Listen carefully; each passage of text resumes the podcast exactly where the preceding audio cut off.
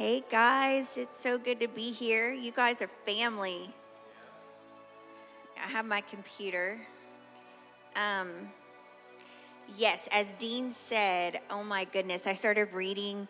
I read Transformation like several years ago, and then when I reread it, I was like, oh my gosh, this is this is my life right now. Um, we have just walked through a transition where we were senior pastors and leaders of a church.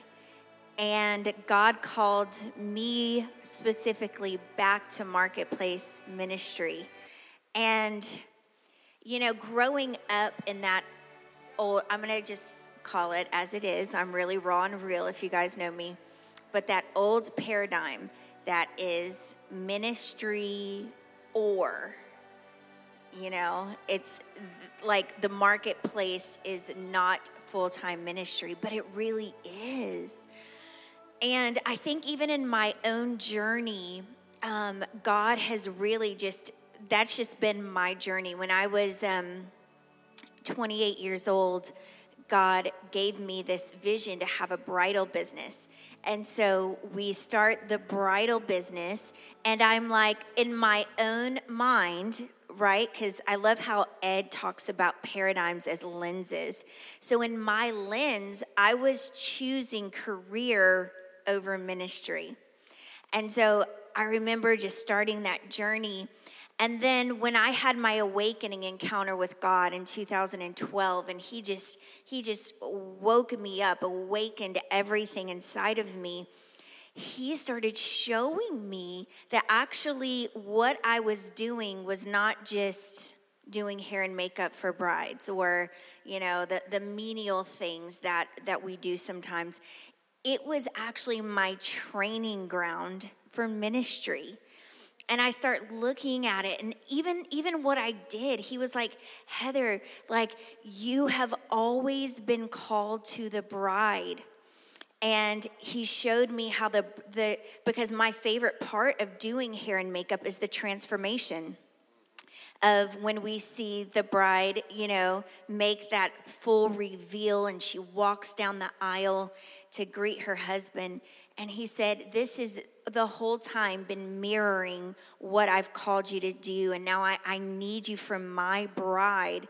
And as he awakened my eyes, I began to see that everything that I did, every contact that I made, every everything was ministry. And even things that I looked at in business as being a negative, such as people leaving me and going to start their own hair and makeup company, you know, people that I raised up. I would kind of at first look at that and I was like, they left me and I felt betrayed and and then God God began to show me through that process. He was like, Heather, look at all the women that you paved the way for to open their own business and all of the families that they feed now.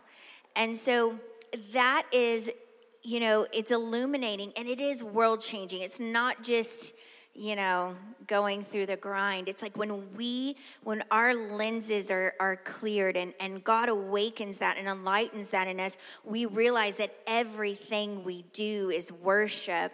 And I love, I loved rereading this book and um, just that reminder that we all need. So, about right when COVID started, maybe four months ago now, God called me back to Marketplace. Um, we have an opportunity to take over Saints and Sinners Bar on Bourbon Street, which you guys know is where God is pouring out his spirit, you know? And I was like, God, wait, what? So I'm, I, I, it was like he was detoxing me of those last remnants of that ministry versus non ministry. And he was like, no, this is going to establish something transformative in the city. And, um, so yeah we we're looking that at that as like a house that we're building before god and i i look at my experience even in the bridal industry and I look at it as my training ground, as that you know, we I always use Karate Kid as kind of like that example where Mr. Miyagi's like, wax on, wax off. He's like, no, you don't understand. You know, I want to do karate and I want to beat people up. and we're like, what does this have to do with that? And it was like when it all came together, full circle, he had that aha moment. He was like, oh, wax on, wax off. And he realized it was all for a plan and all for a purpose. So I just, that's where I'm coming from tonight. And I just want to uh, kind of elaborate and really talk about a few things. But I want my husband to greet you. And he is in marketplace ministry and has been this whole time. Sometimes it's nine o'clock at night and he's getting phone calls. I'm like, is it Jake from State Farm? Like, what are you wearing, Jake from State Farm? Khakis. But people will call him to like walk them through like life crises or like fights, like marital fights. He like, they called their, you know, financial guy. I'm like, what in the world? So, yeah. So it's a, it's been a unique journey for me because I grew up Baptist, was baptized at 13, and but I was scared into that literally. Uh, it was out of fear of God, not love of God. And it wasn't until I met her and she had her crazy encounter with God and for 30 days cried every day. I thought I'd lost my wife. Um, that it really opened my eyes when we started going to the streets. And when we went to the streets, a weird thing happened. Because I didn't know anything about knowing anything, I was open to what God wanted to do. Sometimes we get in our own way because we think we know what we know when we don't know anything. And it's when you say, God, I just don't know. I just don't know, but I'm going to take that step. See, that's faith. Most people don't get that. They, they forget that faith is actually a state, a step, not just a belief. Because you can believe all you want to, but if you don't take the step, I don't know if you got faith. And so when you take that step of faith and you go out, well, she said, We're going to the streets of New Orleans. And I said, You're not going without me. I didn't know what I was going to do when I went out there. And the weird part about it is we go out the first time, and Heather goes, uh, Darren and Lindsay was, I, I still remember this. We had three backpacks with just water and some crackers. And they go, um, Darren, we don't know what we're doing. You go ahead. You go ahead and you break the ice. Oh, it, it, it was, it, I don't think I've ever met anybody that I didn't really like. It's, it's rare. It's rare that I haven't met somebody that I, I, I don't really like. The second thing is, um, I'm okay with rejection. Literally, I'm, I'm, I'm okay. Because I've just come to a realization that if it is me, I'm going to apologize and ask for forgiveness. But 98% of the time, it has nothing to do with you, it has everything to do with them and where they're at. So I'm okay with rejection. I'm just like, bro, man, that's cool, man. Not, we're good. You know, we're good. But what happened in the midst of that was God started giving me things and giving me downloads for people that I never knew I could have. And she actually got insulted by God. She said, That's not fair. I've been doing this for 30 something years, and yet He's giving you this download. And what it allowed me to do is through what I do now as a financial advisor is I'm able to speak life into my clients. I have an hour with them to spend, and I can spend it on anything. We can talk about investments, we can talk about this and that. I will tell you 15 minutes, maybe investments, maybe finances. The other 40 is life. See, you have an opportunity every day, and I think this is what this is about. You have an opportunity every day in your life. Here's the key if you'll listen to what he says. Get all the chaos out of your mind. And if you listen to what he says, he will put you in a position to affect people every single day. you don't have to hunt them down. You don't have to hunt them down. But through that process, you have to have one thing on your mind I'm about my God's doing.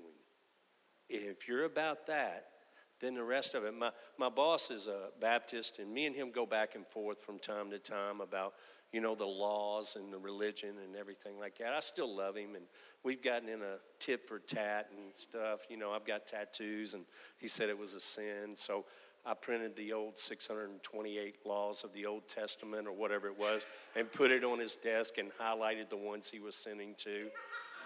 So, no, we've, we've, we've, we've gone back and forth. But the one thing he's always said to me in business, and if you do this in your personal life with God, it is the same thing. He says, always do the right thing, you'll never have to worry about the money. So, in personal life, always do the right thing, and you'll never have to worry about God or money or anything if you do the right thing. So, that's it. So good. So I love, I'm going to just jump in, highlight. I know you guys are reading this, so I'm basically just going to kind of touch some things and then let Pastor Dean roll. Um, I'm so excited about Sunday, by the way.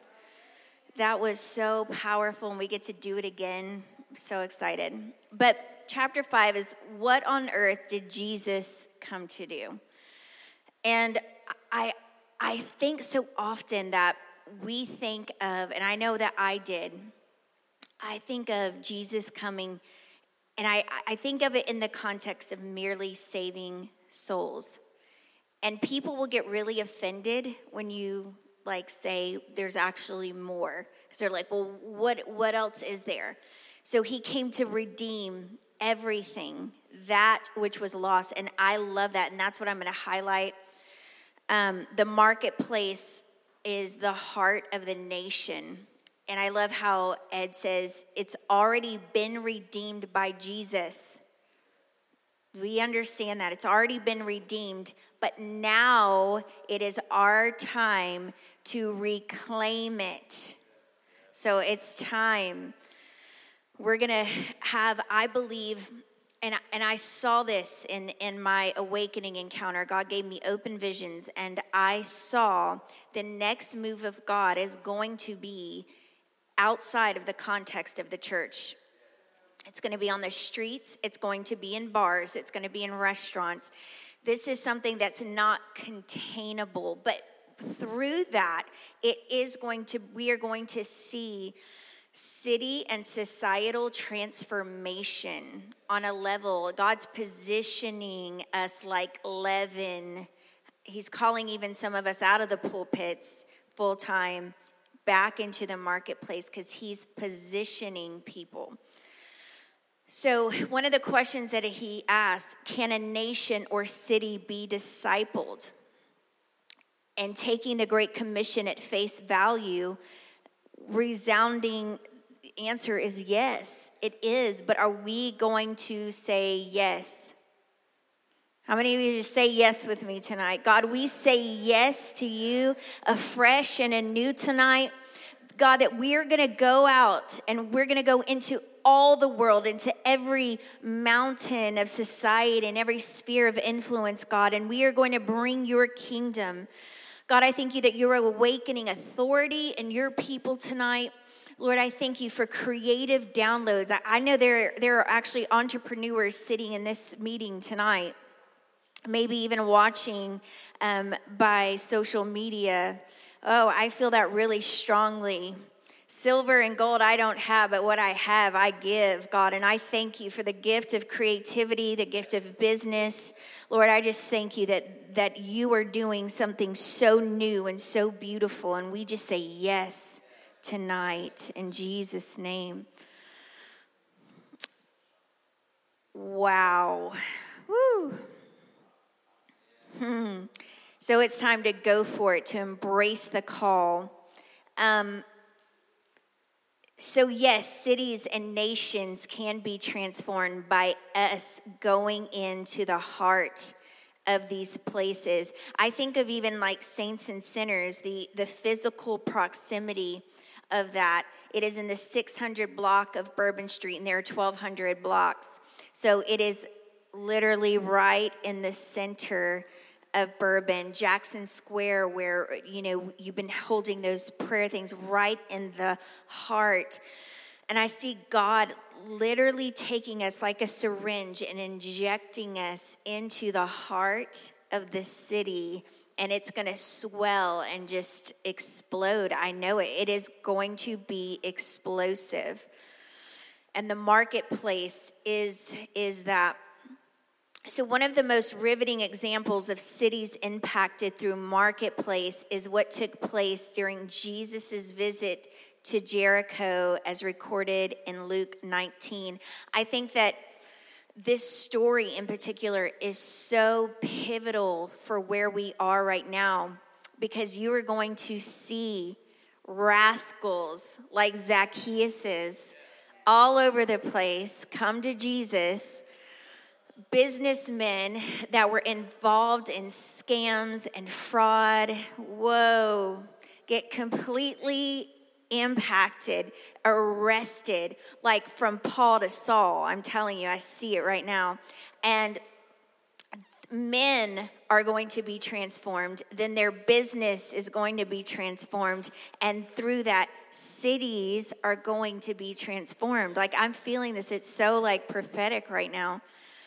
But in Luke 19, so we all know the story of Zacchaeus. If you grew up in church like me, you remember him by Zacchaeus was a wee little man, and a wee little man was he. Does anybody remember that song?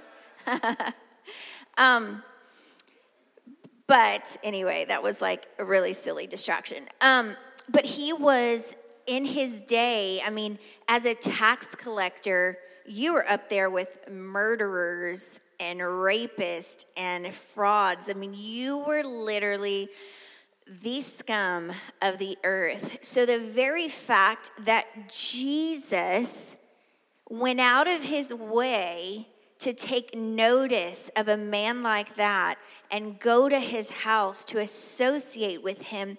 Did you know that that was scandalous and that was revolutionary?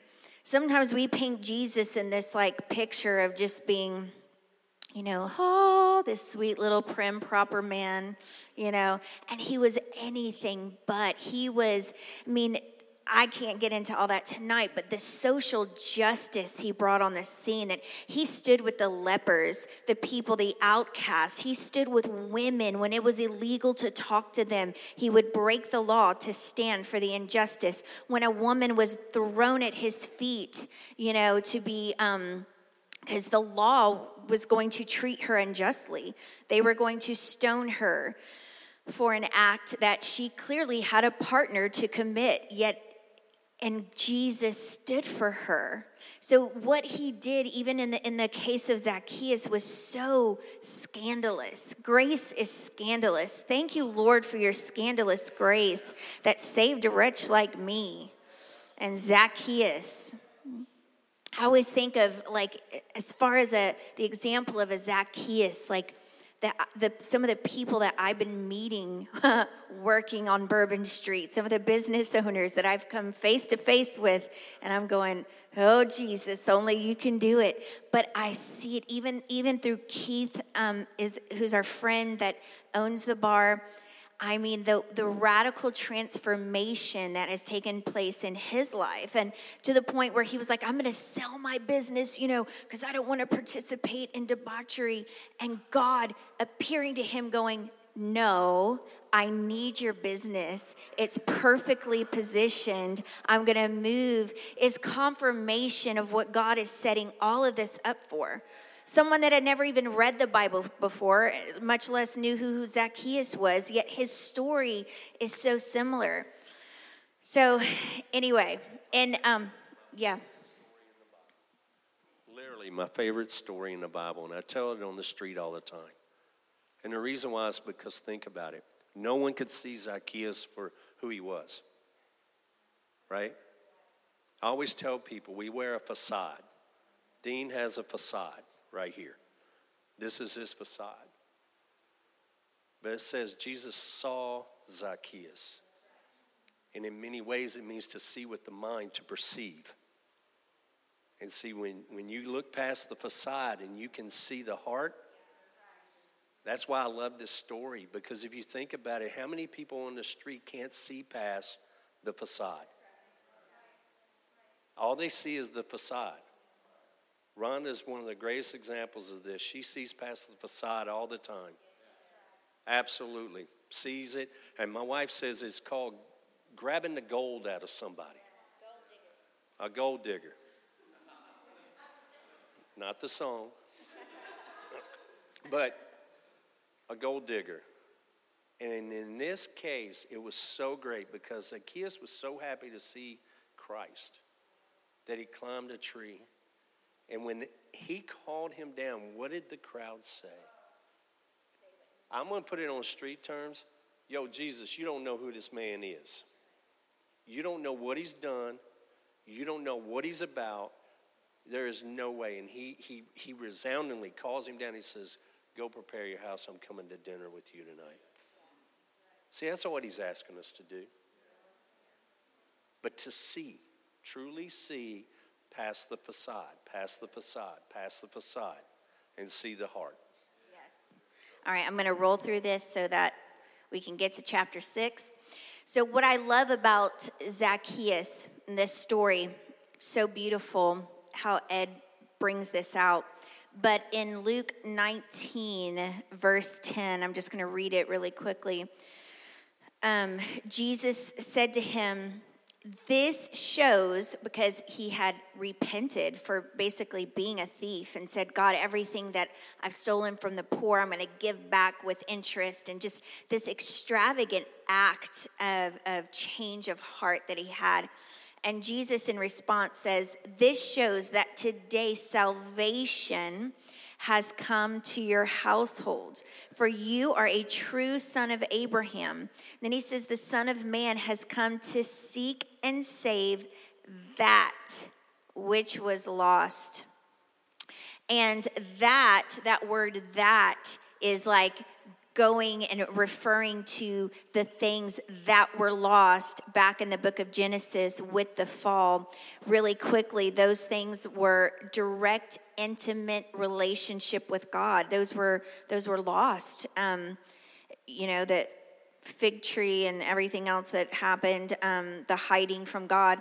Then second was the harmonious relationship between men and women that was ruined but the third, which is what we're going to focus on, uh, the one that is central to this book and teaching, it was the marketplace. The fall affected business, government, and education. And I love that when um, when Zacchaeus, my computer just zonked out. Gotta love technology. But when Zacchaeus, you know, meets Jesus, if you can pull that up.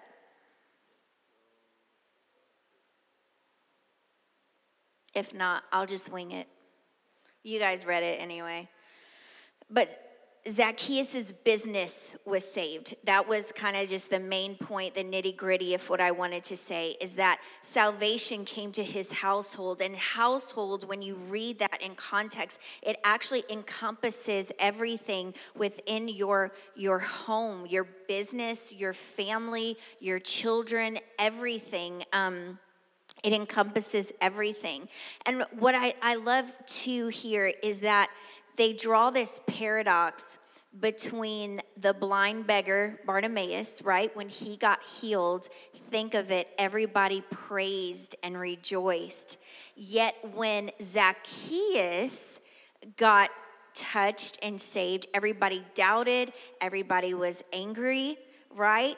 And I, we've actually seen that. We've seen that even in Bourbon Street Revival when people love when the, the homeless people come up and get saved and we get them into rehab. But that night, that um, uh, an ex cartel member that was involved in human trafficking came up and encountered Jesus, and people went nuts. I mean, they went as far as threatening the life of Chris Burns for not calling the authorities. He didn't even know what was going on. But it's like people there's that contrast, but what I see is that God, in this day and in this hour, there is going to be an emphasis. We're going to see those knuckleheads come to Jesus and get radically saved. We're going to see the crooked businessmen and politicians. There is a move of God coming to politics. I mean, it's just, it's insane. I believe that this is all just a big divine setup for this move of God that's being ushered in.